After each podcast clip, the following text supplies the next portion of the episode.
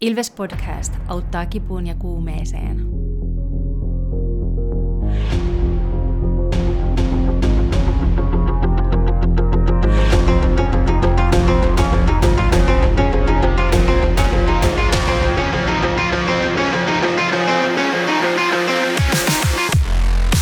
Morjes, morjes ja tervetuloa jälleen Ilves Podcastin pariin. Mun nimi on Tomi Kuusisto ja seurana taas täällä etätakkahuoneessa Santeri Kuusisto Moro. ja Markus Kosonen. Morjesta. Tuossa yksi intro-repla, joka tulee varmasti käyttöön jossain vaiheessa, niin liittyy tähän asiaan, mutta kyllähän se pitää paikkansa, että tämäkin asia olisi parempaa ihan livenä, eikä tällainen etänä, mutta, mutta kun Markus päätti lähteä Ibizalle pelaan golfia, niin ei sitten onnistu, onnistu lähiäänitykset. Sori jätkät. Mutta tässä jaksossa puhutaan nopeasti toi viimeinen runkosarjan peli. Mutta tietysti se, miksi tämä jakso on tehty, on se, että liigan pudotuspelit ovat alkaneet ja Ilves saa vastaansa Oulun kärpät ja pureudutaan erityisen syvällisesti tuohon ottelupariin. Ja osa-alue, osa-alueelta puhutaan halki se, että minkälaiset mahdollisuudet kummallakin joukkueella tässä sarjassa on. Uutisia on liigan osalla saralla kyllä tässä tapahtunut, mutta ne ei liity tähän sarjaan, joten, joten katsotaan niitä sitten ehkä kauden jälkeen tarkemmin. Todellakin. Tiistaina oli Sport Ilves-ottelu, joka oli Ilveksen kauden viimeinen runkosarjapeli. Ja tällä kertaa lähdettiin Vaasaan huumoripitoisella kokoonpanolla häviään ottelu. Ja sehän oli Jonne Virtasen ja Filip Riskan jäähyväisottelu, että saivat ihan mukavat läksiäiset siinä, kun näennäisen kova Ilves tuli haastaa ja ei ollut mitään palaa. Mitenkäs te näette, että olisiko, jos, koska meillä nyt ei tietenkään faktatietoa tästä ole, mutta se, että kun kaikenlaisia huhuja liikkuu siitä kokoonpanosta, että oliko norovirusta vai mitä, Ojanen sanoi haastattelussa, että oli pieniä vammoja, joita haluttiin parannella pudotuspelejä silmällä pitäen. Oot, oot, mitä mieltä olette siitä, että olisiko tuohon peliin pitänyt suhtautua kuin pudotuspeliin, koska se kuitenkin ratkaisi sen, että sijoituttiin kolmansiksi eikä toiseksi. Vai oliko se semmoinen turha peli, joka oli ihan hyvä käydä häviämässä? Niin, toi on tietysti toisaalta kun ajattelee, mikä nyt Myrränkin puheesta ja muutenkin puheesta saanut selvän, niin, niin tota, kun se on kuitenkin tuo playoff-sarja, mihin tässä keskitytään, että se voi, voi tietysti olla, että, että siinä pelin keskittyminen ei ollut ihan, ihan se paras mahdollinen ja olisiko sillä voitolla nyt sitten saavuttanut sen ihmeempää. Et, et, mutta kyllä se kokoonpano näytti siltä, että, että niin, ei siellä nyt tosiaankaan parhaita pelutettu. Että, että varmasti oli jotain sairasjuttuja ja näin. Niin, kyllä mä oon vähän sitä mieltä, että, että se vastaus tuohon Tomin kysymykseen löytyy jostain sitä keski, keskitieltä, eli, eli mun mielestä toi oli kuitenkin aika, aika tärkeä peli. Ei nyt ihan playoff-peli, että ei sinne nyt kannata laittaa, jos, jos on niin kuin tyyliin sormi murtunut jollain, niin ei sen kannata tuommoista peliä lähteä pelaamaan. Että playoffeissa sitten, että ei mitään tämmöisiä puudutus, puudutuskeissejä, mutta noin niin kuin muuten, muuten aika niin kuin saman tärkeysluokan peli kuin se edellinen sporttikotipeli, ja siinä oli ihan hyvä rosteri liikenteessä. Suurin piirtein semmoista samanlaista rosteria mä olisin odottanut tonne, ja jos sellaiseen mahdollisuus oli, niin mielenkiintoinen päätös, että jätettiin porukkaa kotio. Mä tavallaan kyllä ymmärrän sen siis sillä että, että tässä nyt selvästi on niin kuin jo pidemmän aikaa kaikki tekeminen on tähdännyt tähän playoff-sarjojen alkuun ja, ja niin kuin ei haluta ottaa mitään ylimääräisiä riskejä loukkaantumisten kanssa ja, ja halutaan, niin kuin, että kaikki on sitten parhaalla mahdollisella jalalla siihen ensimmäiseen puolivälierä peliin, mutta kuitenkin varsinkin tänä vuonna, kun ottelutahti on tiivis, niin sijoittumalla kahden parhaan joukkoon, niin olisi saanut hyvin merkittävää etua siihen puolivälieräsarjaan nimenomaan lepoedun muodossa. Eli siinä olisi ollut huomattavasti helpompi tie välieriin kuin, kuin mitä nyt on, ihan riippumatta siitä, kuka nyt sattuu tulee vastaan. Ja nyt kun noista loukkaantumisista puhuit, että varataan niitä, niin siellähän meillä Lancasteri sitten, en tiedä mikä on kaverin kunta, mutta putos pois pelistä. Niin, kovasti näytti siltä, että, että aivotärähdystä pukkas, että oliko Talajalta vahinkoa vai, vai tota, välinpitämättömyyttä vai mitä, mutta päähän napsahti taas kuinka monessa peli peräkkäin, kun jotain Ilveksen kaveria vedetään päähän. Ja, ja tota, ilmeisesti vahinkoja on ollut kaikki, kun ei näistä ole pelikieltoa tullut, niin olisi se no. tietysti no. kiva, että Lancasterikin pääsisi playoffeissa pelaamaan. Joo, tai aivotärähdykset on niin ottavia, kun niistä ei ikinä tiedä. Se voi olla kuukausien juttu tai se voi olla parissa päivässä ohitte. Niin. Ja, ja meille ei tietysti kerrota asiasta mitään. Toi pelikieltohomma, niin siis oli se vahinko. Ja mm. Talaja yritti väistää. Mutta jos katsoo taas tuo, mikä Lukon Pavel Skalitski sai neljä ottelua Hifki-pelissä, niin en mä nyt tiedä sitten, että mi, kuinka tahallinen se sitten oli. Skalitski kurkottaa kiekkoa huitassa ja kiekosta mailalla ohitte ja sitten seuraavan sekunnin aikana osuu Hifkin pelaajaa päähän. Niin neljä ottelua. Mm. Että, Toisten vahingot on enemmän vahinkoja kuin toisten vai, miten se menee? Että, että onhan tämä vähän semmoista tämä, tämä meininki, että ei sitä oikein kukaan tiedä, että milloin, milloin vahinko on niin kuin pelikiellon arvoinen ja milloin se ei ole. Sitten Löfin, Löfin tapaus oli sillä, että se varmaan unohtui koko homma sitten. Mm. siis se ihan käsittämätöntä, että voi kestää viisi päivää saada se, saada se päätös sieltä ja kaksi peliä kuitenkin pelattu jo siinä välissä. Kas kummaa, sieltä tuli kahden pelin pelikielto sitten. No Eipä mä nyt. kyllä luulen, että kyse on siitä, että tota, ne, se päätös on tehty ja ne on tiedottanut sitä Ilvekselle ja sen takia Löffi ei pelaa. Ja sitten se vaan on unohtanut laittaa sen muistio tuonne nettisivuille tyyliin. että siis mä näkisin sen, että ottaen huomioon nämä kaikki, tämä miten liika toimii ja miten liika kommunikoi, mm. jos luette jatkoajasta sen, oliko se jatkoajassa se Järvelän haastattelu, missä se selititti tämän sääliplayerikuvion, niin, niin oli kyllä sellaiset sanavalinnat siellä taas, että puuhasteluahan se on. Ja mm.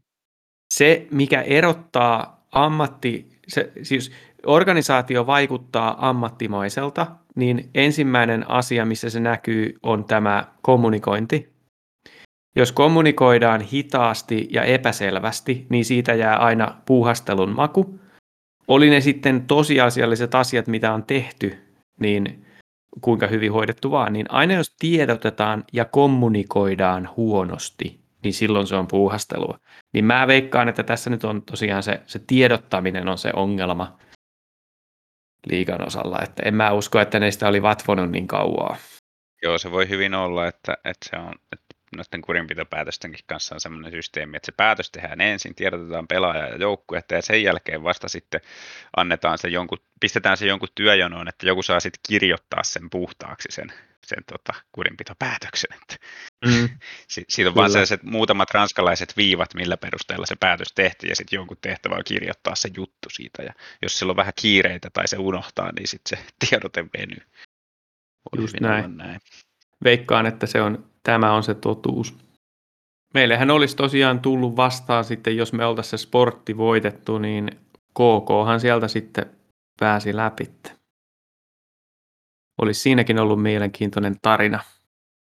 Kyllähän noi pudotuspeli parit nyt on äärimmäisen mehukkaat, että siellä, siellä Tappara sai sitten sen lukon, mikä varmaan oli niitä pahimpia noista sääliplayer-joukkueista ja sitten Jukurit vastaan KK, niin vaan siinäkin legendaarista tarinaa kirjoitetaan. Hmm. No kyllä, ei olisi, ei olisi paljon mehukkaampia pareja voinut toivoa, että siellä on yksi, yksi niin sanottu mestisjoukkue nyt sitten vähintään välierissä ja ehkä pidemmälläkin. Ja sitten noin, noin muukin parit on kyllä on kyllä täydelliset sillä tavalla, että siinä kirjoitetaan nimenomaan nyt hienoa tarinaa joka sarjassa. Ja tietysti Tepsi ja Hifki siinäkin on semmoinen, että toisen kausi päättyy huikeeseen pettymykseen kyllä. Kyllä, molemmat oli kuitenkin niin kuin jossain vaiheessa kautta tai ennen kautta niin isoja mestarisuosikkeja ja kaksi isoa perinteistä seuraa, jotka operoi isoilla budjeteilla. Vaikka Tepsin pelaajabudjetista nyt aina tiedotetaan jotain, mitä sattuu, mutta siis tosiasia on se, että ne vetää isolla budjetilla siellä sen näkee niistä tappioistakin, mitä ne tekee vuosittain. Niin jomman kumman kausi päättyy. Kyllä vuoden ennustajapalkinnon voi jo Valliinille antaa, kun se laittoi Twitterissä kuvan omasta muistiinpanostaan kausiennakkoon, että muista sanoa, että KK tai Jukurit on välierissä. Hyvin kyllä haistettu. Mutta siirrytäänkö sitten suoraan tähän itse asiaan? Mennään asiaan. Joo. Tässä on nyt harkkapelit pelattu ja lätinät on lätisty. Nyt, pelat, nyt on miesten pelit ja Tampereen Ilves vastaan koko Pohjois-Suomen näädät, anteeksi siis kärpät. Ää, jos nyt lähdetään ihan yksinkertaisesti rosterit vastakkain. Sellaista olen kuullut ja antanut itseni ymmärtää, että yksi selkeä heikkous kautta ongelmakohta tuossa meidän vastustajassa on keskushyökkäjä osasto.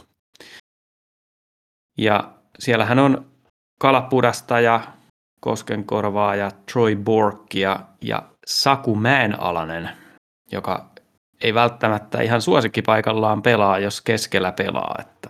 On kuullut, että haluaisi pelata kyllä laidassa, mutta ykkössentterin paikka sille on annettu. Hmm. Vastoin hmm. sitten Ilves on rakentanut tänä vuonna joukkueen niin, että meillä on puolet joukkueesta on vähintään senttereitä tai laiturisenttereitä, että siinä löytyy valinnanvaraa ja meillä on Konnaa ja Mäntökiveä. Mitenkäs näette tämän, tämän pelipaikan, kummalle se kääntyy? No kyllä se aika vahvasti Ilveksen suuntaan kääntyy se vaaka justiinsa, justiinsakin siitä syystä, että Kärpillä noita oikeasti luontaisia senttereitä ei ihan kärkipään kavereita ole, että, että tota, sinne joudutaan laittamaan ykkösketjun keskelle mäenalasta, joka on omimmillaan laiturina, niin, niin se on kyllä ongelma. Että noi, noi tota, ulkkarit, joita sinne keskikaistalle hommattiin, niin ilmeisesti Borg nyt on ihan kohtuullisesti vetänyt, mutta, mutta tota, Velmanista ei sitten ole apua hirveästi ollut, niin siinä se on nyt sitten se syy. Ja kyllä niin kuin sanoisin, että kuitenkin, tai tästä on puhuttu monta kertaa, että keskushyökkääjä paikka on aika tärkeä jääkiekossa, niin kyllä toi on iso haaste kärpille, että toi sentteriosasto on noin ohkane. Tämä menee mun mielestä selvästi Ilvekselle sekä niin kuin materiaalin setterin materiaalin puolesta, että sitten myös niin kuin sen takia, että pelaa ihan omimmalla pelipaikallaan nämä Ilveksen sentterit toisin kuin Kärpillä Mäenalainen. Niin ja sitten myöskin tämä Marjamäen uudistama Kärppien pelitapa, niin noin sentterit ne ei ehkä välttämättä ole siihen ihan parhaita myöskään, että, että kyllä, se, kyllä se siinä esiin tulee. Et siis niin kuin, ei pidä ymmärtää väärin, Mäenalainen on ihan ihan superstar-kategorian pelaaja tähän liigaan, mutta se, että hän on kuitenkin laituri ja se näkyy esimerkiksi tuossa aloitusprosentissa, että jos Ilveksen aloittajilla on huonoja prosentteja, niin mä en ole 40,3, niin tota, joo, ykkössentteri. Mm. Jep. Toi aloitusprosentti on hauska puheenaihe, koska Ilveksellä on yksi pelaaja, joka on, se on tietysti Konna, on yli 50 prosentin Kärpillä niitä taisi olla kaksi, Koskenkorva ja Kalapudas. Tai no tietysti, jos otetaan Marko Anttilan hyökkäyspään aloituksen, niin se on 80 prosenttia. ei kannata niitä muita prosentteja katsoa. Joo, ei. Katsotaan niitä niin. vaan. No aika niin. tasoissa olla tavallaan. Niin, lohdullista. Tietysti sen tämän sarjan jälkeen, niin, niin tota jommalla kummalla prosentit on mahdollisesti vähän parantunut. Että. Kyllä. Kyllä. Mutta okei, pistetään Ilvekselle tästä, tästä pinnat tästä keskushyökkäjäosastosta. No entäs sitten laiturit? Kärpillähän on luonnollisesti A-luokan budjetilla kasattu, kasattu tiimi. Mutta tuota, taas siellä on tietysti, sanokaa nyt joku teidän suosikkilempinimi tälle Juh, Juhikselle. Nuhamatti. Mikä se oli? Nuhamatti, juu. Nuhamatti Aaltonen eniten pisteitä tehnyt laituri heillä, mutta siellä on myös sitten Topi Niemelä on, on tota, tietysti puolustaja, ei mainita sitä, mutta sitten Peter Emanuelsson. Pyörällä, se on pelannut tässä nyt alaketjuissa myös alkaa olla vanha kaveri, mutta onko tällaista tota noin niin, siinä on pudotuspelikokemusta, Ville Leskinen, vanha taikuri. Hmm. Kyllä, ja sitten niin kuin pyörällä tyyliin, että onhan se ylivoimalla taas sitten tehnyt kahdeksan maalia runkosarjassa ja, ja tota, kova tekijä myöskin alivoimalla, että kyllähän pyörällä nyt on tavallaan aika ajassa, vaikka vanha, vanha ukko jo rupeaa oleenkin. Joo, ja siinä on myös yksi näitä laitureita, jotka voi pelata myös keskellä, jota kärpät on välillä keskellä peluuttanut. Mutta siis pyörällä, siis kyllähän toi niin kuin, laituriosasto, jos mietitään kokonaisuutena kärpillä, niin onhan se paperilla tosi kova. Että siellä on niin kuin ratkaisuvalmiita pelaajia, on Aaltosta ja Leskistä, pitäisi olla niin kuin ihan, ihan ykköskorin äijä tähän liigaan, ja sitten on tämmöisiä monipuolisia niin kuin pyörällä esimerkiksi. No, mä en allainen olisi, mutta kun se pelaa keskellä. Sitten on nuoria tota, läpilyönnin, läpilyönnin kynnyksellä olevia niin kuin Räty Tieksola ja näin, niin kyllä tuo pitäisi olla kova. Ja sitten vielä Slepetsikin, joka sinne, ja Junttila tietysti mennä unohtua, joka hommattiin tuossa ihan siirtorajan kynnyksellä, niin kyllähän nyt näillä kavereilla pitäisi niin kuin maaleja saada aikaa, ja, ja muutenkin tuon laituriosaston ei pitäisi olla mikään ongelma kärpille. Mä jopa ehkä kääntäisin tänne, että tämä paperilla tämä kärppien laituriosasto on kovempi kuin Ilveksen vastaan. Joo, mutta ei mitenkään ihan hirveän selkeästi kuitenkaan. Joo, ei, ei yhtä selkeästi kuin mitä toi sentteriosasto menee Ilvekselle, mutta, mutta kuitenkin. Siinä, siinä tällainen, kun, jos ajatellaan, toi Leskinen on mun mielestä semmoinen yksi avainkortti tähän, tähän sarjaan, että jos se saa pelihuumorin päälle, niin siinä on vaara. Vaara kyllä, mutta vastaavasti jos ei, niin sitten me, meillä on etu että kun on tällaisia taiteilijoita, niin, niin tota, Musta Leskinen Joo. kuuluu siihen kategoriaan, että sit se voi vähän, sillä voi vähän niin kuin pelihuumori mennä. Kyllä, ja tavallaan Aaltonenhan on samaa sarjaa, että, että se voi olla joko niin kuin, joko niin kuin sillä ratkaisemassa niitä pelejä hienoilla, hienoilla tuota yksilösuorituksilla, tai sitten se voi olla ratkaisemassa niitä pelejä löysällä pelaamisella, että, että tota, se, näitä on useampi kuin on, on Leskistä ja Aaltosta, niin tässä kärppien joukkueessa. Tulee vähän mieleen toi, toi tota, sääliplayerisarja pelikanssi ja KK välillä, kun pelikanssi ykkösketju oli ratkaisemassa peliä molempiin päihin. Että.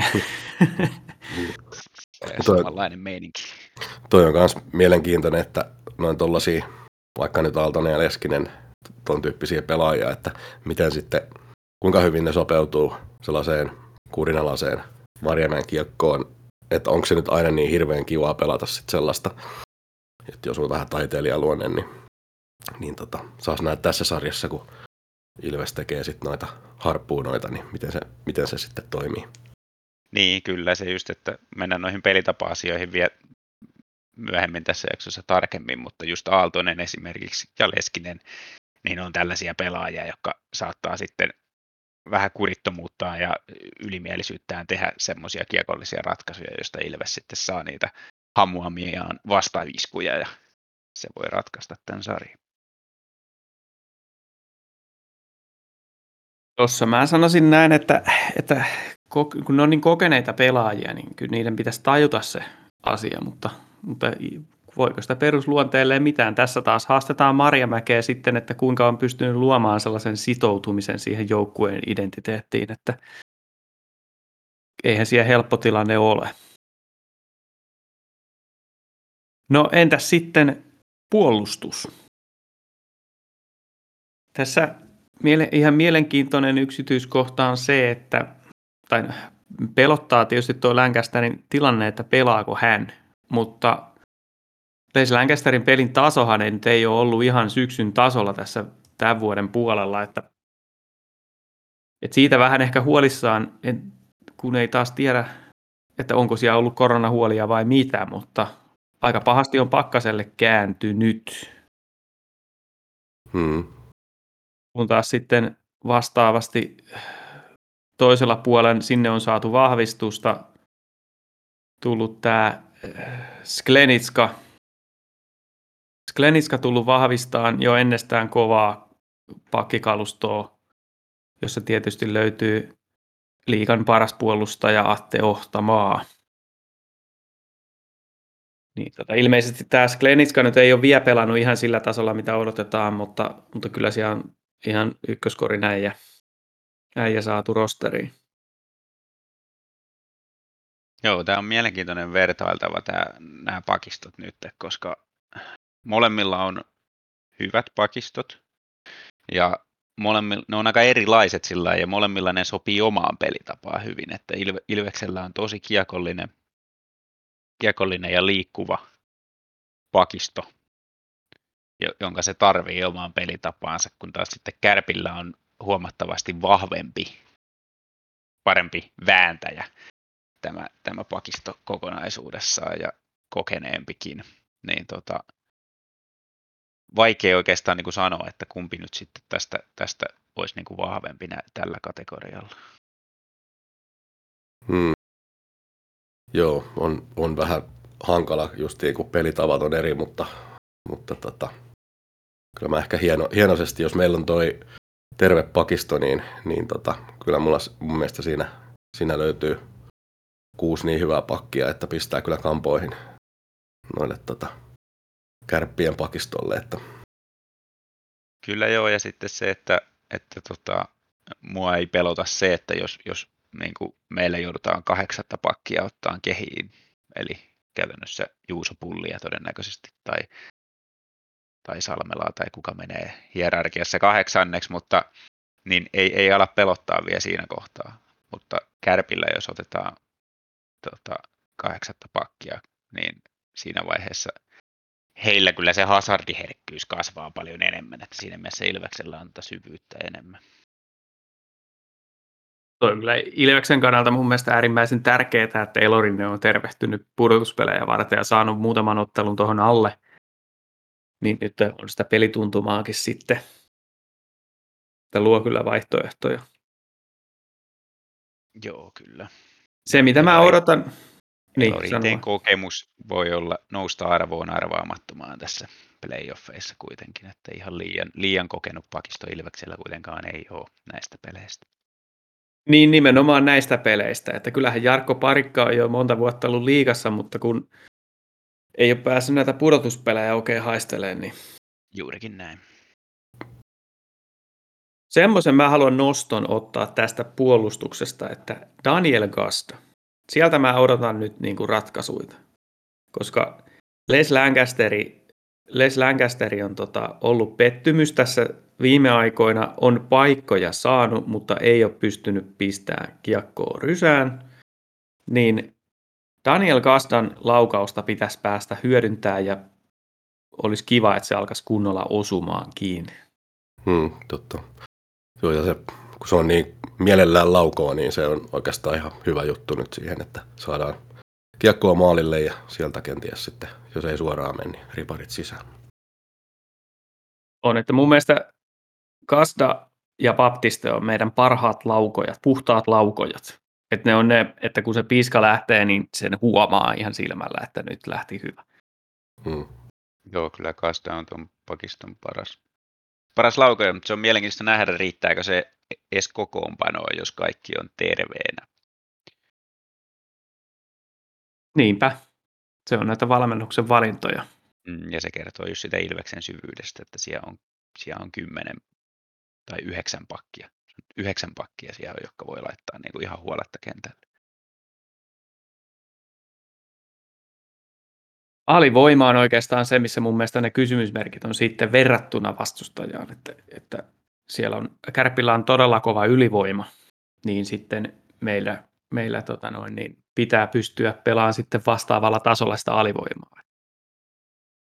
Siinä on tietysti Salmala ja Parikka on avainasemassa. Että. Kyllä. Kyllä. Joo. Se Ta- oli hei, si- tosi hieno stereo kyllä. Todella hieno stereo kyllä. Tätä, tätä me on harjoiteltu tässä paljon, kun on näitä etääänityksiä pitänyt ottaa. Että kun mä sanon jotain, niin te sanotte stereona kyllä. Kyllä.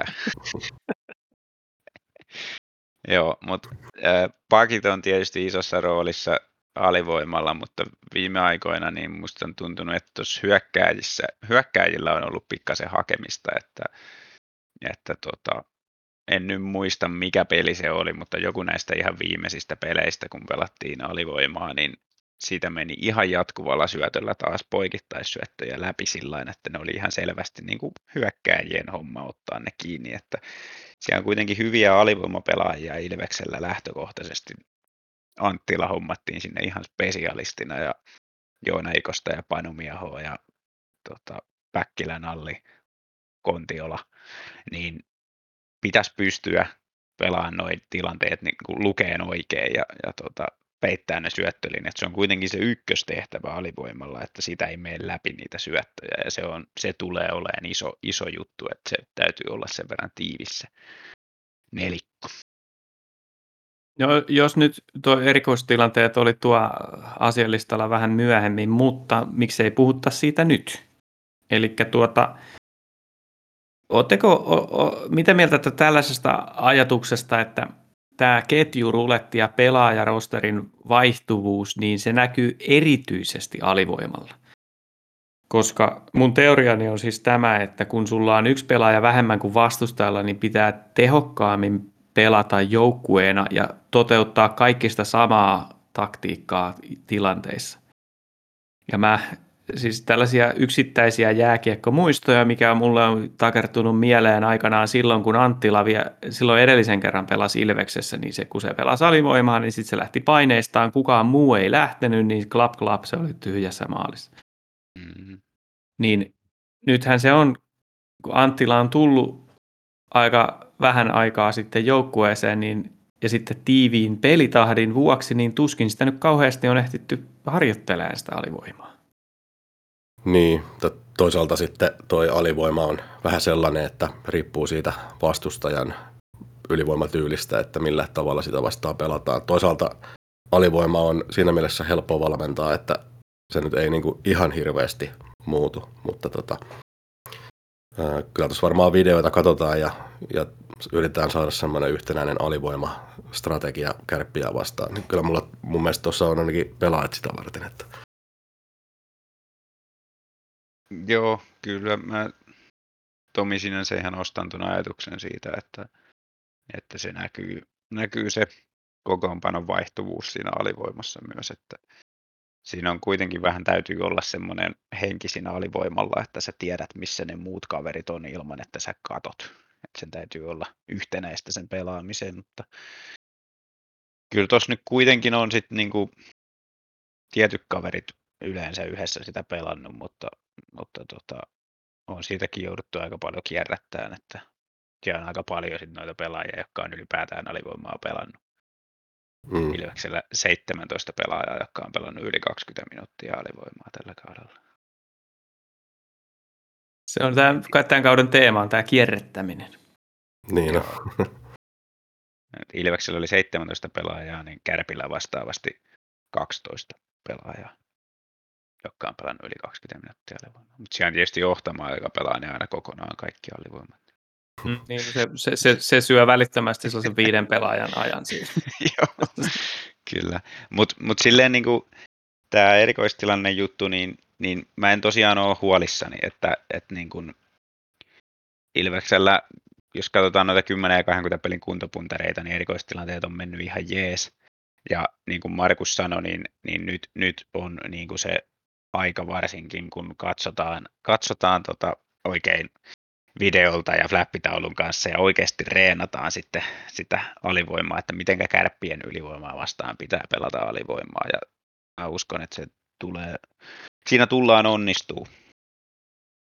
se on edellytys sille, että tässä, tässä sarjassa mennään jatkoon tietysti, koska erikoistilanteet on aina isossa roolissa. Mä, mä uskon, että siinä onnistutaan kyllä. Hmm.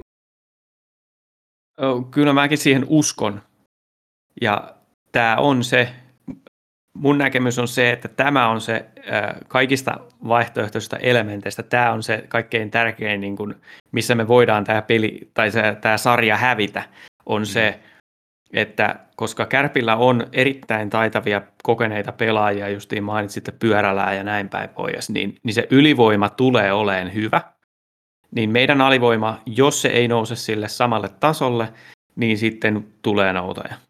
Että mun mielestä se on se, tämä on äärimmäisen ratkaisevaa tässä. Jos tämä selvitään kuivin jaloin erikoistilanteet täl, tässä kohtaa, niin sitten muut osa-alueet ratkaisee tämän sarjan meidän hyväksi, näin mä sen näen. Mutta se alivoimasta, otetaanko ylivoima nyt sitten toisinpäin tähän, niin kuin, jos me ollaan ylivoimalla, niin, niin tota, haluaisitteko te sanoa, että mikä on teidän ihanteellinen YV-koostumus kaiken tämän ketjuruletin jälkeen? Ykkös YV. Niin. Tota, no joo, mä, mä voisin heittää, että Haapala, Suomi, Mäntykivi olisi niin kuin toi trio siinä ja sitten tota, Lancasteria viivaan ja sitten mietin, että pitäisikö tuohon jopa laittaa neljäs hyökkäjä vai, vai tota, joku sepokki tai muu, muu tota, toiseksi, mutta ainakin noin neljä.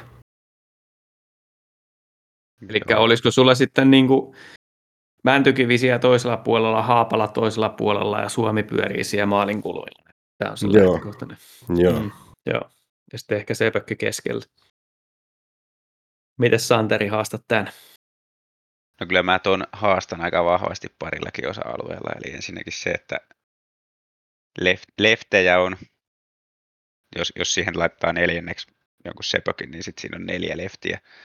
Ja sitten toinen ongelma, mikä on tässä nyt joka tapauksessa ongelma, kun näitä koko tätä koostumuksia pyörittelee, niin toi ratkaisijoiden, ratkaisijoiden määrä, että, että tota, Suomi ja Haapala ja Mäntykivi on kaikki sellaisia pelaajia, jotka on parhaimmillaan, kun he saa vähän pitää sitä kiekkoa ja liikkua sen kiekon kanssa ja hakea sitä vapaata väylää. Niin sitten jos niitä on kolmessa samassa ylivoimassa, niin siinä tulee vähän se haaste, että kaksi niistä on aina ilman kiekkoa. Niin, että kuka laukoo. Niin, kuka laukoo kun ei se Lancasterikään mikään viivapyssy ole ollut tällä kaudella, eikä meillä sellaista olekaan, vaikka siihen vaihtaisi mm. Johanssonin, niin ei se auta mitään. Toisaalta se, toisaalta se pitää viivan aika hyvin ja pystyy tota, toimittamaan sitten kiekkoa takaisin hyökkääjille. Kyllä, juu, että on sillä ihan perusteltu paikka siellä ja se on hyvä siinä ylös, ylöstuonnissakin yhtenä, yhtenä vaihtoehtona, miten se kiekko tuodaan ylös, niin Lancasteri on siinä hyvä. Että kyllä sillä ihan paikkansa on, paikkansa on ylivoimassa, mutta, mutta tosiaan toi on se haaste, että ihan miten tahansa tätä kasaa, niin, niin tota, ongelmia on tavallaan, koska siellä ei ole kuin se Baptiste oikeastaan tuossa rosterissa mun mielestä, joka on niin kuin oikeasti hanakka ratkaisija ja jolla on niin kuin hyvä rannelaukaus ainakin lämäristä en niin tiedä, koska hyvin harvoin pääsee sitä väläyttää. Mutta niin tässä mielessä niin mun mielestä se Baptiste on melkein pakko laittaa sinne ykkösylivoimaan, että, että sitten meillä on siellä joku, joka ainakin laukoo, että se ei mene liian, liian tota hieromiseksi. Ja sitten, ketä mä laittaisin sinne sitten muita, niin Suomi ja Haapala on meidän parhaat kiekolliset YV-pelaajat. Niin se olisi sitten Suomi ja Haapala ja Baptiste, ja sitten se, sen jälkeen meillä on sitten ongelma, että meillä ei ole yhtään sentteriä siellä vielä. niin laitetaanko sinne nyt sitten Kontiola.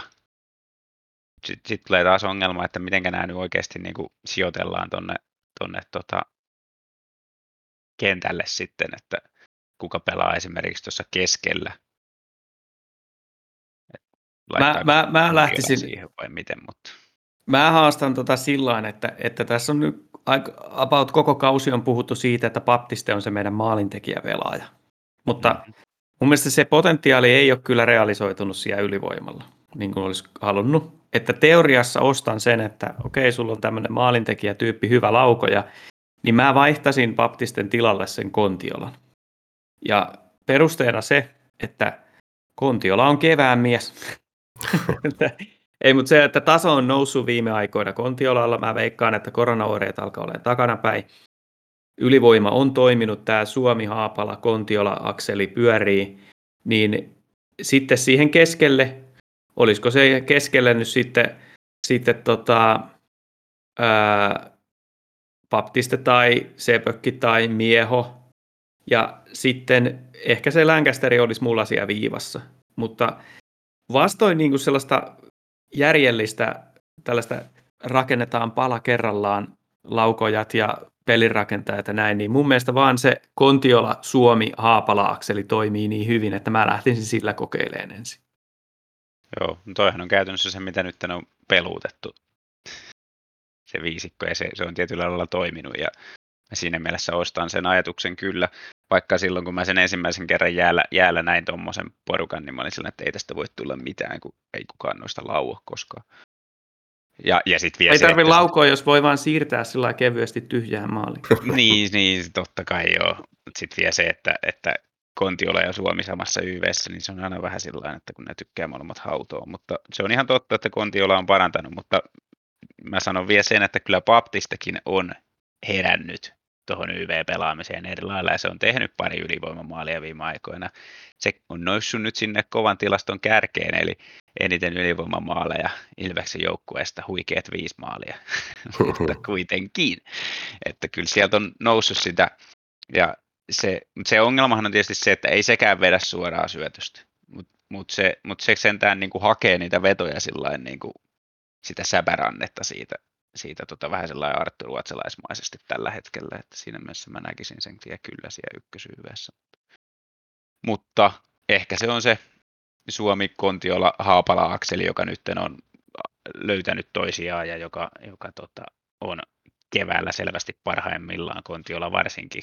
Heti kun me alettiin täällä puhua, että, että Konnasta ei enää ole, enää ole kiekolliseksi liideriksi, niin sehän on ottanut vähän uutta, uutta tota, meininkiä tuohon tekemiseen. Hmm. Ja onhan meillä tietysti aina se toinenkin YV-ketju sitten, että mihin, mihin näitä ylijäämiä voi laittaa, jotka tähän ykköseen mahdu. Että kyllä sitä nyt kaksi ihan ratkaisukykyistä YVtä saadaan. Se on ihan totta, joo. Että... Ja tuohon piti sanoa, että mä melkein kokeilisin siellä kakkosyyveessä sitten viivalla parikkaa.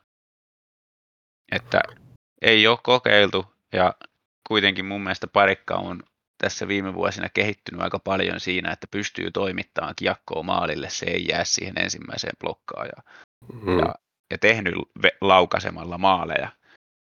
Niin Kyllä, tuota... lauko, lauko on tosi paljon enemmän kuin mitä normaalisti, normaalisti, tai miten se nyt sanotaan. Niin, niin. Se on, mä luulen, että pelitavallinen asia se.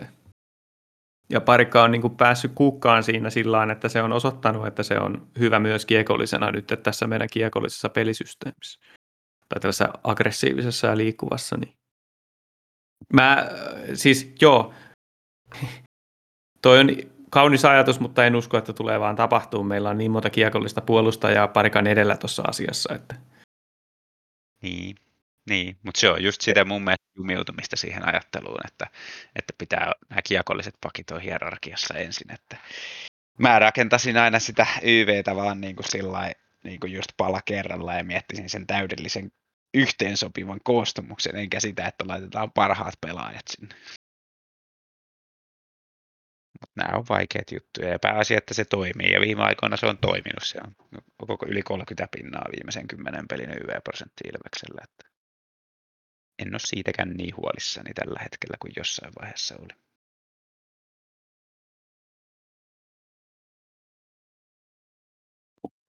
Entäs sitten Daniel Kasta, niin näkisittekö mitään sellaista skenaarioa, että meillä olisi kaksi puolustajaa siellä? Kuitenkin Kasta olisi sellainen laukoja ja se on Raitin kaveri kanssa. Kyllä mulla tuossa Kasta on ollut ylivoimakoostumusta miettiessä mukana, että kyllä siellä sen verran, sen verran hyvin lähtee veto, että, että kun meillä noita vetäviä pakkeja kuitenkaan ei hir- hirveästi ollut, niin, niin tota, toi voisi olla ihan hyvä ratkaisu sinne tuo Kasda, että vahvuuksilla pääsee laukoon ylivoimasta. Se on ihan, ihan totta kyllä kanssa, että, että jos kokoonpanossa on, niin ilman muuta voisi kokeilla siellä ylivoimalla. Ja sitten muuten yksi, mikä nimi pitää vielä nostaa tässä, mitä ei tullut mainittua mun mielestä kenenkään suusta tässä, niin Joona Ikonen. Että on, on tota, nyt painanut pari hyvää häkkiä tuosta tosta justiinsa pienestä tilasta suoraan syötöstä maalin edustan lähistöltä, niin tuossa olisi myös yksi semmoinen klikki, mitä mä mietin, että, että jos, on, jos on Suomi ja Haapala niin kuin pyörittämässä peliä leftin kavereina oikealta puolelta, niin sitten Joona Ikonen siihen keskelle niin hakee sitä syöttöä sillä että kun syöttö tulee niin kuin vaikka maalin kulmalta tai sieltä niin kuin kulman suunnasta niin siihen keskelle ja Joona Ikonen raitin kaverina siitä pistämässä sisään. Se on pari sellaista häkkiä tässä nyt laittanut. Niin siinäkin on yksi mahdollinen palanen, että kyllähän näitä palasia on vaikka kuinka, mitä sovitella yhteen. Hmm. Siinä Kyllä. pitäisi löytää vain jonkinlainen, en nyt tiedä permanentti, mutta jonkinlaista jatkuvuutta kuitenkin. Mm. Mutta sen näkee ehkä kaksi ekaa peliä, että, että miten se lähtee liikkeelle. Se ylivoimasta sitten, niin otetaan vieto ihan 5 viittä vastaan peli. Ja siellähän on nyt Kärpillä tapahtunut valmentajan vaihdos. Ja Lauri Marjamäki tuli joukkueeseen ja totesi, että täällähän on kaikki aivan sekaisin. Ihan kriittisessä, katastrofaalisessa tilanteessa koko seura. Minun täytyy tämä korjata. Ja sitten vedetään se bussi siihen siniviivalle. Yllätys. Ilmeisesti lähettiin, on... Lähettiin pelikirjan sivulta yksi. Joo. Tähän muuten on semmoinen asia, mikä ei koskaan lakkaa mua yllättämästä se, että justiin niin kuin Markus viittasit siihen, että alivoimaa on helppoa valmennettavaa, kun ei se kauheasti muutu välttämättä joukkueesta toiseen, mutta se, että, että tietynlailla on aina, mutta se, että silti, vaikka sä oot pelannut 15 vuotta lätkää, niin silti täytyy joka kausi opetella uudestaan nämä. niin, on, onko se sitten, mistä se tulee, kun sanotaan, että jääkiekkoilijat on vähän yksinkertaisia? tota, mehän ollaan tietysti, no joo, ei nyt lähdetä sinne. Tuota niin, mutta se on kuitenkin, kyllähän se pykälä pykälältä menee sitten kärpilläkin se hyökkäyspeli tulee siinä mukaan. Mutta ehtivätkö saada sen kuntoon ennen kuin noutaja tulee ja kesäloma koittaa? Kuinka Ilves nyt sitten pärjää tätä äh, limaträppinäätiä vastaan? niin, no lähdetään liikkeelle ihan siitä, että mä en, mä en usko, että kärpät tulee ihan sellaista limasinta limaträppiä pelaamaan, mitä he joissain noissa peleissä pelas, mitä mä kerkesin katsoa runkosarjaa heiltä.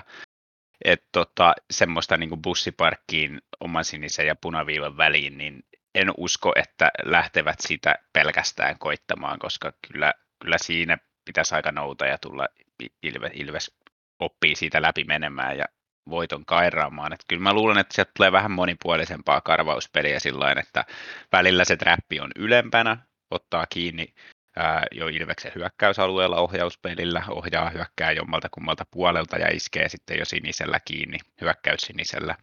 Tai sitten välillä se on trappi siinä sillä niin kuin, että puolustaa tavallaan sen niin kuin, si- hyökkäys sinisen ja punaviivan väliin ja pyrkii siinä, niin kuin, siinä niin kuin ottamaan jo kiinni ja, ja näin poispäin. Että ei se, ei se tule olemaan pelkästään sitä bussia, mutta trappi siinä tulee olemaan suuressa osassa koko ajan, niin mä uskon, koska kärpät, jos he lähtee niin kuin hirveän aggressiivisesti paineistaan Ilvestä, niin se on kyllä niin kuin ihan, ihan tota itsemurhaa Ilvestä vastaan kärpiltä, koska Ilves tykkää siitä, koska se tekisi pelistä nopeata ja Ilves pääsisi aina hyökkään nopeasti sieltä alta pois muutamalla syötöllä, niin siitä tulisi just sitä päästä päähän kiekkoa, mistä Ilves tykkää. Että Trappia sieltä tulee kuitenkin. Haluaisitko sanoa jotain tähän väliin ennen kuin me jatkan tätä monologia? niin, no, mä voin sanoa sen, että just mä uskon, että kun Ilves on tällainen hyvin luisteleva nopeiden hyökkäysten joukkue, niin se just toimii todennäköisesti kuitenkin ihan hyvin tällaiseen, että saadaan se trapin läpi se kiekko ja saadaan sitten kenties pitkiä hyökkäyksiä kulmapelin kautta. Ja, ja sitten toinen juttu, mikä tuosta Trapista tuli mieleen, että se nyt voi olla niin kuin pelaajille sille vähän turhauttavaa ja niin kuin voi aiheuttaa sitä vähän niin kuin tappioa siinä tunnetilassa, että kun joudutaan, joudutaan pelaamaan tuollaista ja sitten ehkä, ehkä kamppailutilanteessa voidaan sitä kautta olla parempia, kuin jos, jos nyt tällaista niin, kuin, niin pahaa trappia kuin kärpät osaa pelata, pelataan. Joo, kyllä. Toi... Joo, mä olisin nostanut kanssa tuon nimenomaan sitten tämän kamppailupelaamisen, koska jos, jos siitä ei päästä sitä keskialueesta kiekon kanssa ylitteen, niin sittenhän se tarkoittaa pitkä pääty ja perä ja sitten väännetään. Mm. Ja lu- jalalla sinne päästään sinne, että siinä ei ole epäilystäkään, että me keretä sinne, mutta sitten se on kyse siitä, että pystytäänkö me vääntämään se kiekko sieltä. Että, että siellä on tosiaan kärppi, niin kuin sanoit Santeri, että kärppien puolustus on rakennettu sen voiman ja tämmöisen vähän romuluisemman kaverin varaan, niin verrattuna meillä sitten kiekolliset hyökkäjät tulee sinne, niin siinä voi olla sitten haaste. Siinä on ehdottomasti haaste, että kyllähän niin kuin Ilveksen ykkösstrategia sitä trappia vastaan tulee olemaan se niin sanottu oma peli. Eli se, että lähdetään niin nopeasti, että kärpät ei ehdi siihen trappiin ollenkaan. Ja tästä yksi hyvä esimerkki on ää, toi Ilves Sporttipeli viimeinen, missä Johanssoni tota, tekee hienon yksilösuorituksen ja, ja tota, tulee maali sportin päätyyn, niin sellaisessa tilanteessa, missä molemmilla on vaihto täysin kesken, ja Johansson arvioi sen tilanteen, että hei, nyt tässä on mahdollisuus mulla yksin lähteä hyökkäämään, että vaikka lähden tästä niin, että mulla ei ole yhtään syöttöpaikkaa, niin mä pääsen niin pitkälle ja pääsen haastamaan, että me päästään hyökkäysalueelle tästä. Juhansson toteuttaa tämän, niin ei siinä paljon trapilla tee silloin vastustaja niin kuin mitään, kun kaveri hyökkää ennen kuin sä ehdit kentälle. Tämä on, se, tää on niin kuin se ykkösjuttu, mitä Ilves tulee niin kuin yrittää koko ajan, ja se on niin kuin se helpoin tapa tavallaan sitä trappia vastaan, mutta, mutta sitten jos vastustaja ehtii sen trappin kentälle laittaa ja asemiin, niin sitten se on just tuota, mitä Tomi sanoit, että kiekko päätyy ja kulmiin kamppailee, ja kyllä se on iso haaste Ilvekselle just, just tuosta syystä, mitä sanoit, että Kärpillä on aika, aika vahva se pakisto siinä. Että sitten täytyy olla sitä kamppailuhalukkuutta ja sitten ennen kaikkea suoraviivaisuutta, että kun voitetaan niitä tilan kiekkoja, niin, niin pelataan maalille mahdollisimman suoraviivaisesti, että saadaan sieltä kautta sitten niitä niin sanottuja räkämaaleja. Kyllä, toi on, toi on hyvä, hyvä nosto sillä että, että pelissä täytyy tunnistaa ne tilanteet, kun meillä on mahdollisuus rikkoa se heidän organisoitu puolustus ennen kuin Just se tapahtuu. Kyllä. Mutta sitten toinen nosto, minkä mä ottaisin, se, mulle on todellakin jäänyt mieleen se, kun sä Santeri sanoit silloin aikanaan, että Joni Ikonen on se, joka on aina syöttö, siis on valmiina ottamaan kiekon vastaan, kun lähdetään viivelähdöllä. Mm. Niin ei, enkä nyt lähde tuijottaan tota, tota, pistesaraketta, mutta kun puhutaan pelaajista, joka voi nousta arvoon arvaamattomaan tässä sarjassa, niin kun puhutaan tällaista puolustusvoittoisesta jengistä, niin sitten joudutaan kuitenkin aika usein varmasti lähteen sillä viivelähdöllä.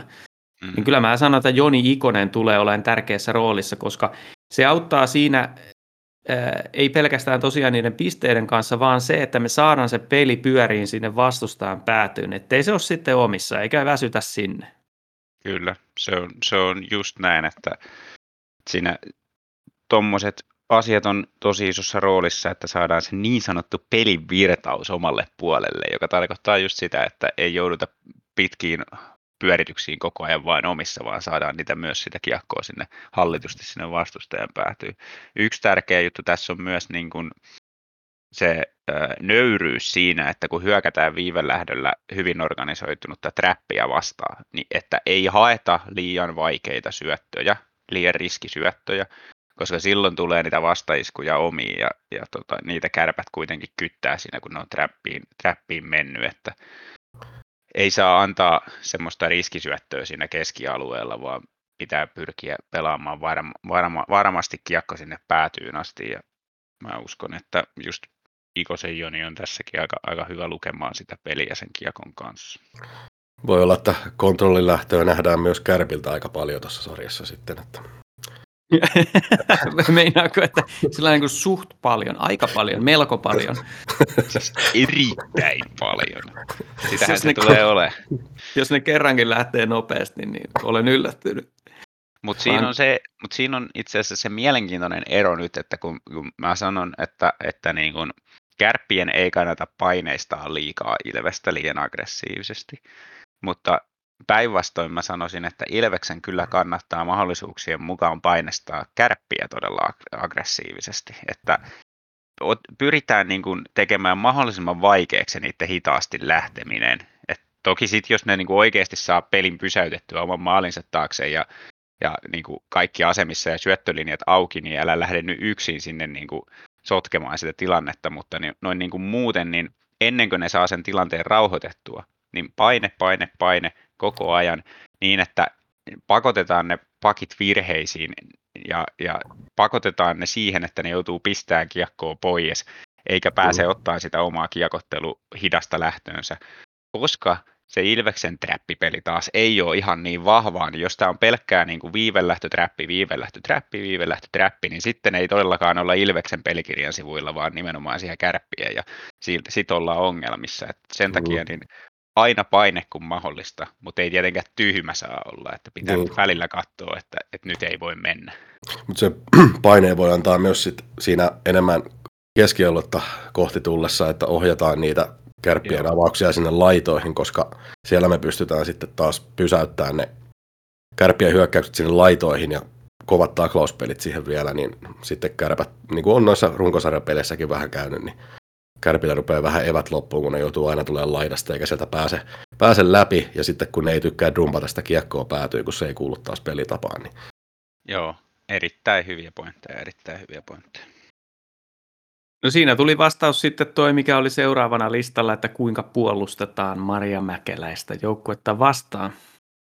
Näinhän sitä Kyllä. puolustetaan. Olen, allekirjoitan ihan täysin tämän, että, että tota, sitä painetta täytyy sinne antaa, koska se siellä voi, ja se, se liittyy olennaisesti myös meidän pelitapaan, että saadaan niitä riistoja siellä.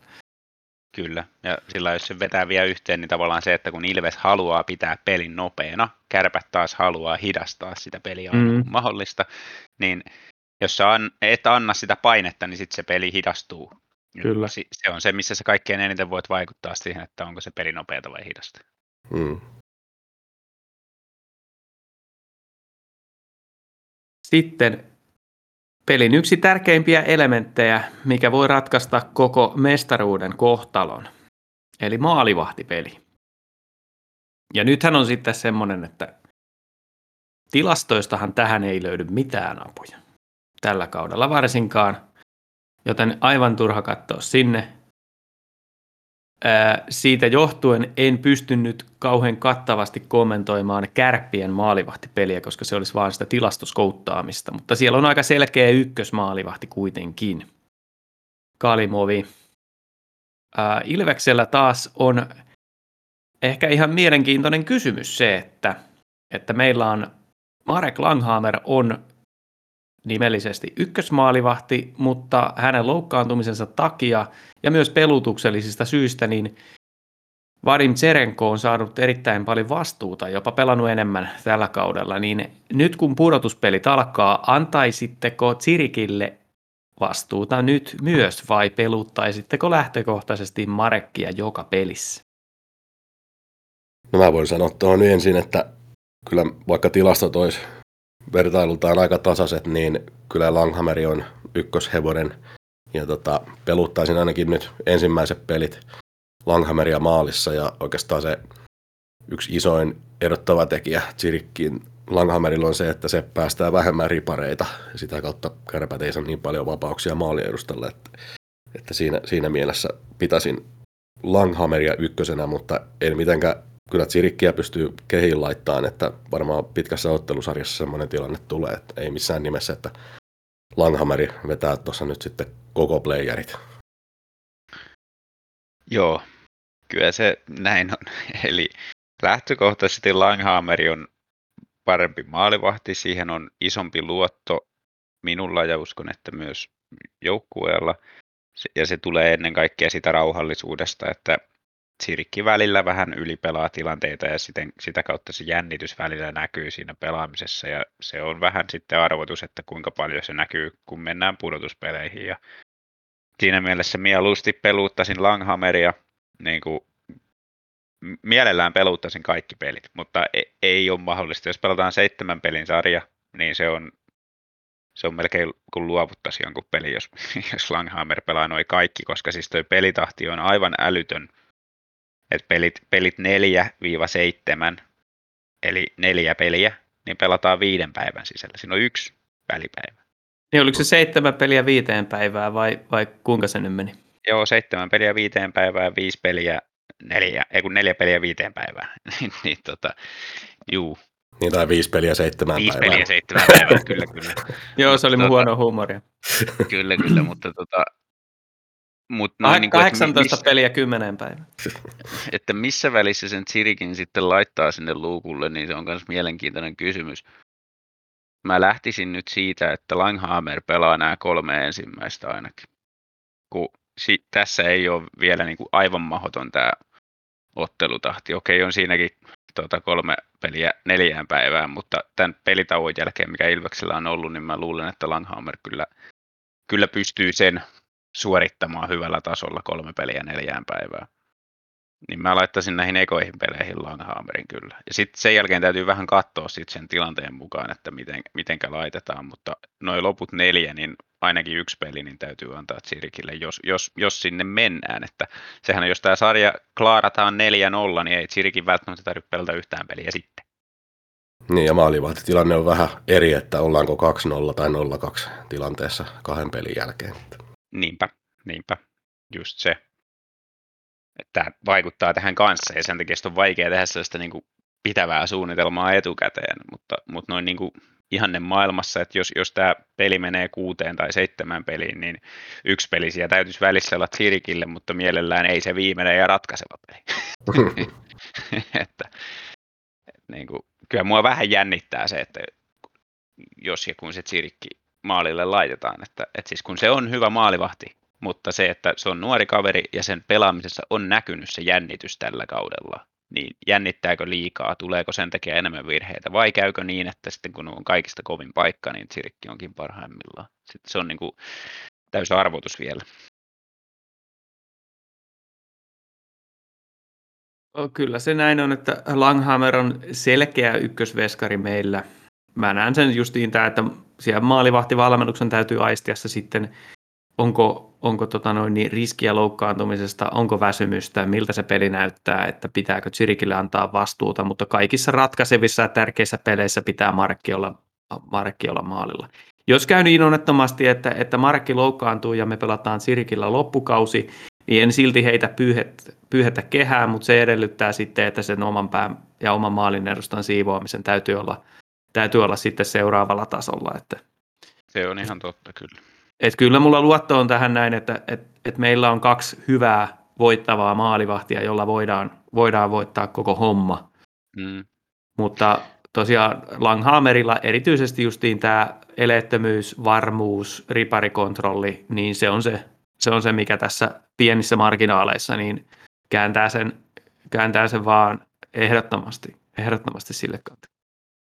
Joo, ja mä Ja vielä kiinni. mä sanon vielä, vielä sen, että siis tämä, että on peluutettu molempia suht tasaisesti, vaikka ovat olleet terveinä, niin tätä on käytetty ihan tuolla, tuolla tota noin, niin on huomattu nhl että kun sulla on yksi selkeä ykkösmaalivahti, joka pelaa melkein koko runkosarjan, niin sitten kun tullaan pudotuspeleihin, se onkin niin väsynyt, ettei se enää jaksa.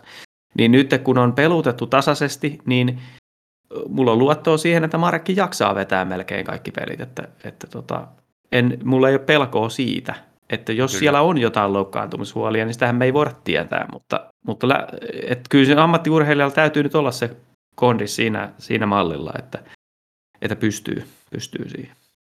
Joo, kyllä. Ja vielä tuohon kiinni, että, että jos, jos nyt Marekki sattuisi loukkaantua ja sen takia täytyy Sirkkiä peluttaa, niin se on, mä jotenkin näen, että se, se on taas henkisesti jotenkin helpompi tilanne sille kakkosmaalivahdille. Et kun sä, sä oot vähän niin kuin selkäseinää vasten, että et niin kuin, nyt, nyt, nyt sä oot sitten se ykkönen ja nyt sä pelaat. Ja se on jotenkin niin kuin mun mielestä helpompi tilanne kuin se, että se ykkösmaalivahti on niin kuin terve ja sut laitetaan kakkosmaalivahtina kehiin ja sulla on tavallaan se pelko siitä, että, että jos tämä nyt menee huonosti, niin sitten ei enää pääse kentälle tai, tai että jos alkaa huonosti peli menee pari helppoa maalia, niin se ykkönen vaihdetaan taas sisään. Niin se on jotenkin niin kuin, mä, musta tuntuu, että se on monesti kakkosmailivahdelle vaikeampi tilanne se, kuin se, että se ykkönen ei ole edes vaihtoehto, se on loukkaantunut, nyt kaikki on sitten sä oot nyt se meidän kaveri ja, ja nyt mennään sillä. Ja mun mielestä tämä näkyy silloin, kun Marekki loukkaantui tällä kaudella. Se oli tietysti runkosarjaa eikä pudotuspelejä, mutta Tsirikki pelasi heti alkuun tosi hyvin niitä pelejä. Sittenhän se taso vähän alkoi heittelee, mutta niin kuin siihen tuli semmoinen tsemppi siitä, että no niin, nyt mä oon se ykkönen. Hmm. Viimeinen osa-alue, joka voi ratkaista tässä sarjassa, niin on tietenkin valmennus. Ja meillä nyt on vastassa aika, aika kova luu siellä kansainvälisiltä kentiltä tullut Marjamäki, joka on mestaruuksia myös voittanut, niin nythän, nythän tämä on sinänsä todella herkullinen tilanne, kun kukaan ei voi kiistää sitä, että kun jos katsoo Myrrän vetämien Ilves, Ilveksen joukkueiden voittotilastoja, niin siis todella, todella vakuuttavaa tekemistä on ollut sillä saralla. Mutta toisin on pudotuspeleissä, kun kaksi vuotta sitten niitä ei pelattu ollenkaan ja nyt viime vuonna taas sitten joukkue oli täysin repaleinen, niin ei ollut kerta kaikkiaan minkäänlaista mahdollisuutta haastaa lukkoa. Tämä on se käyntikortti, mitä Myrrä tulee sitten näyttämään tai olemaan näyttämättä sitten loppuurallaan. Nyt on huippujoukkue itsellä, huippujoukkue vastassa, kuinka Myrrä pystyy haastamaan Kärpät ja Marjamäen. Niin. Mä näkisin tässä tietysti Marjamäellä on vähän niin kuin kokemusetu ehkä, ehkä noin yleisesti valmennuksesta ja on joukkueelleen semmoinen uskottava valmentaja, mutta tässä on ehkä ollut vähän liian vähän aikaa saada se pelitapa toimii 60 minuuttia kärpillä, että, että Late on kuitenkin tosi vaativa valmentaja ja tota, sillä, sillä se pelitapa on tietynlainen, mutta se on aina aika monesti niin rakoillut sillä, että se ei kestä sitä 60 minsaa. Siellä tulee niitä suvantoja ja sekoilua, mutta tota, Myrrellä taas on ollut aikaa miettiä, mitä tarvitaan, kun hankkiudutaan tähän playeritilanteeseen ja siinä mielessä niin tällaisella pitkäjänteisyydellä Myrrellä on kyllä tässä etu, vaikka testi onkin kova. Mutta niin se pitää ollakin. Joo, se toi on hyvä yhteenveto just siitä, että joo, Marjamäellä on kokemus Myrällä taas on ollut aikaa tätä pelitapaa hioa. Ja siinä mielessä niin on mun mielestä aivan selvää, että, että Ilveksen joukkueen sen kuuluisan oman pelin toteutus on varmasti kovemmalla tasolla kuin kärppien oman pelin toteutus. Mutta se, mikä sitten on mielenkiintoista nähdä, niin just se, että pystyykö sieltä Marjamäki vetämään sopivia kaneja hatusta sillä tavalla, että tehdään semmoisia taktisia valintoja, jotka estää tai niin kuin pelaa pois Ilveksen vahvuuksia ja sitten joutuuko Ilves sellaiseen reagoimaan ja jos joutuu, niin miten siihen pystytään reagoimaan. Että meillä on viime kaudelta muistissa se, kuinka Lukko dominoi täydellisesti ja oikeastaan jo siinä sääliplayerivaiheessa niin oltiin aika pahasti alakynnessä silloin ahokkaa KKta vastaan, niin tota, nämä, on, nämä on varmasti muistissa ja se on niin kuin nyt sitten mielenkiintoista nähdä, että pystyykö kärpät tuomaan sellaisia nyansseja, joilla ne saa Ilvestä pelattua pois. Ja mitenkä siihen reagoidaan. Mun mielestä niin tämän kauden aikana on ää, varjoitu asioita jonkin verran. On, on Ilveksen pelaaminen on huomattavasti monipuolisempaa kuin se oli vuosi sitten. Se on edelleen tietysti, niin kuin, siinä on se vahva oma identiteetti, mikä pitää ollakin, mutta musta tuntuu, että sitä työkalupakkia on nyt eri tavalla niihin, niihin tota, niihin ratkaisuihin, mitä tarvitaan. Ja sitten tietysti vielä, jos mietitään sitä viime vuoden lukkosarjaa, niin ei tällä kaudella tästä, tästä sarjasta ei löydy sellaista joukkuetta kuin viime kauden lukko, joka pelaa niin, niin ylivertaisesti omaa erikoista pelitapaansa, jota vastaan kukaan ei lääkkeitä keksi, niin sellaista, sellaista joukkuetta ei tällä kaudella liikassa pelaa. Kärpätkään ei siihen vastaavaan hommaan pysty. Sillä vertaan myrrää nyt tässä sarjassa siihen, mitä Karri Kivi pystyi tekemään 2017 Tapparaa vastaan. Että silloin syöttiin Tapparaan eväät todella tehokkaasti, niin, niin siinä on se mittapuu. Ja nyt tilanne vaan on se, että rosterit on täysin vertailukelpoiset, ellei Ilveksellä, niin kuin me käytiin läpi seikkaperäisesti, että jopa Ilveksellä etu tässä asiassa, niin, niin nyt jos käy niin, että, että Ilves pullahtaa puolivälierissä ja pois, niin kyllä sitten on isoja kysymysmerkkejä, mutta, mutta sen mä sanon justiin niin kuin Santeri viittasit, että, että peli on, pelissä on enemmän äh, variaatioita ja nyansseja Ilveksellä tällä kaudella kuin viime kaudella, niin Myrrä on päävalmentaja, päävalmentajana kuitenkin niin kokematon, että se, me nähdään, me todistetaan sitä oppimisprosessia vuosi kerrallaan. Hmm.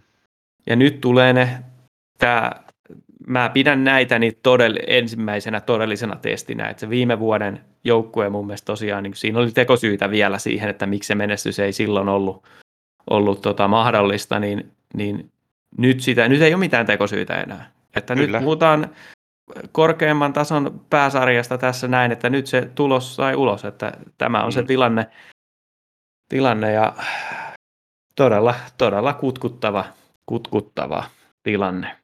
Kyllä tämä on nyt se tulikoe ja, ja tota, se on nyt sitten mielenkiintoista nähdä, miten tämä menee. Kyllä meikäläistäkin jännittää aika paljon, mutta kyllä mulla on luottavainen olo sen suhteen, että, että nämä, nämä asiat on niin hoidossa ja, ja esimerkiksi se, että Ilves on päästänyt paljon maaleja runkosarjassa, niin mä en usko, että se tulee olemaan samalla lailla ongelma noissa pudotuspeleissä. Että tärkeintähän on tietysti se, että tekee enemmän kuin vastustaja. Mutta Mä, Niinhän mä siinä käy, että, että eka peli voitetaan 5-4 ja niin.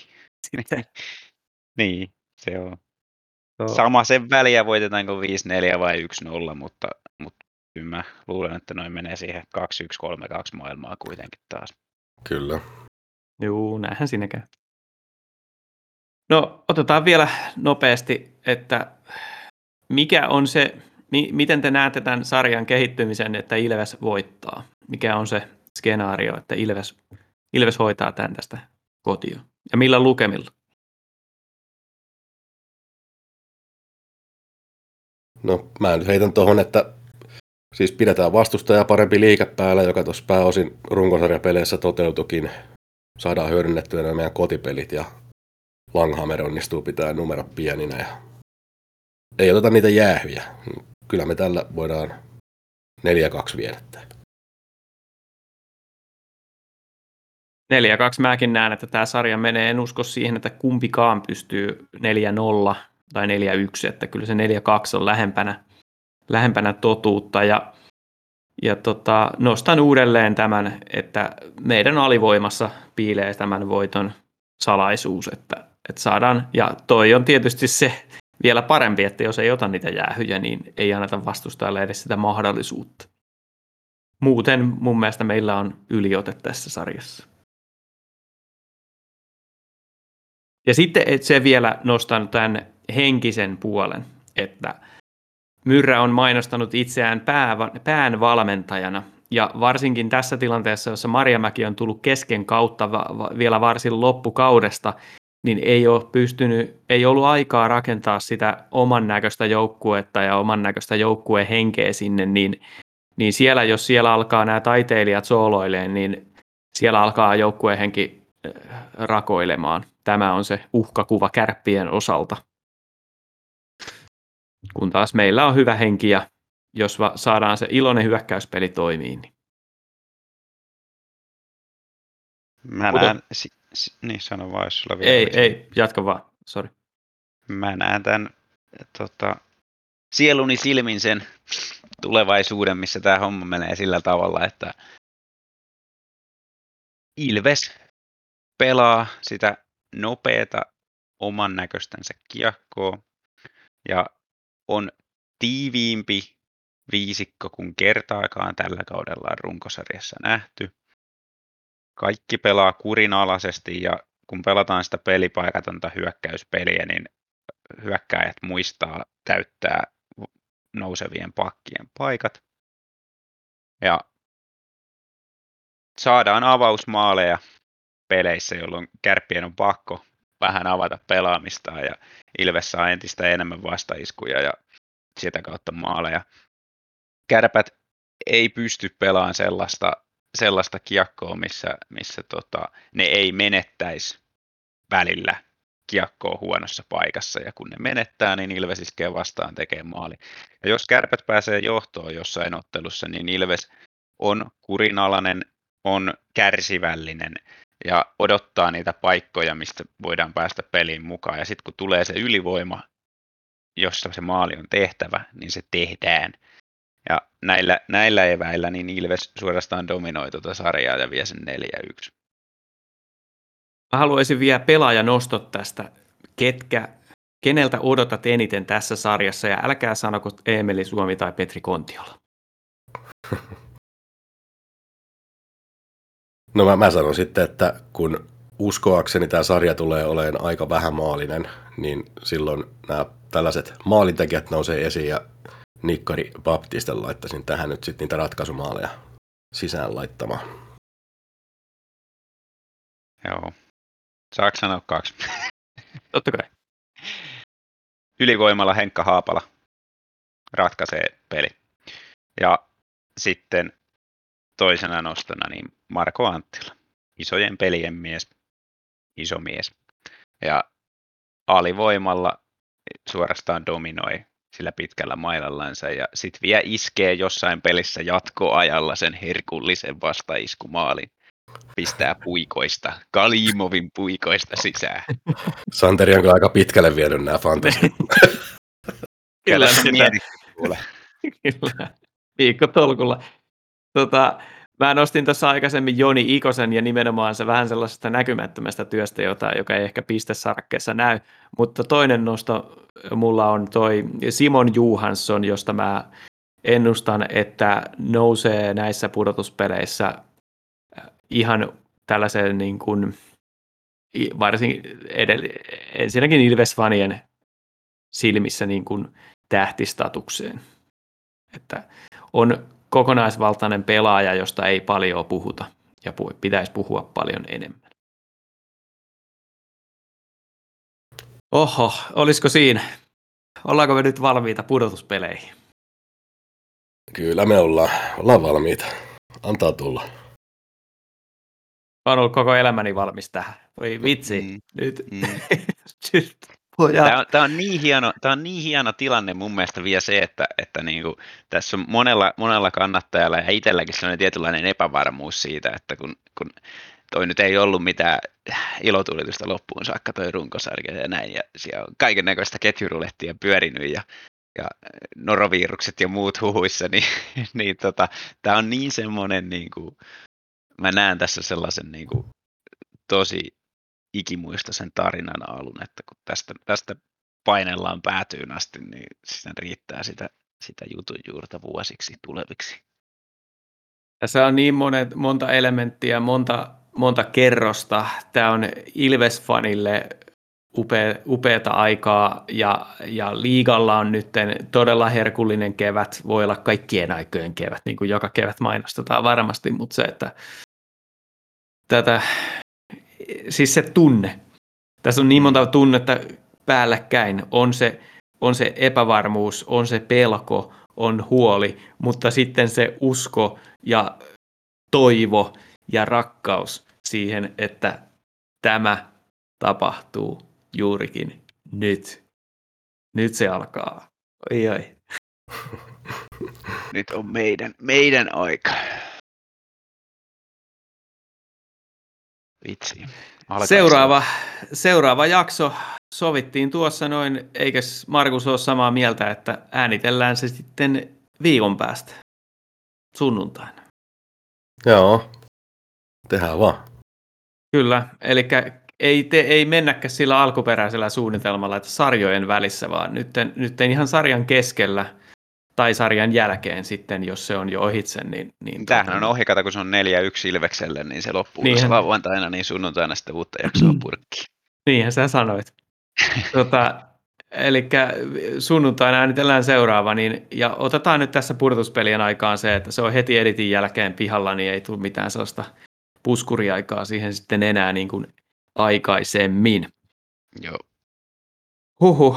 Äh, tämä oli Ilves Podcast ja seurana, äh, siis nyt täytyy muistaa sanoa myös se oma nimi tähän, ettei tällaista, tällaista unohdusta enää. Eli tämä oli Ilves Podcast ja mun nimi on Tomi Kuusisto ja seurana täällä etätakkahuoneessa olivat Anteri Kuusisto. sekä Markus Kosonen. morjes, morjes.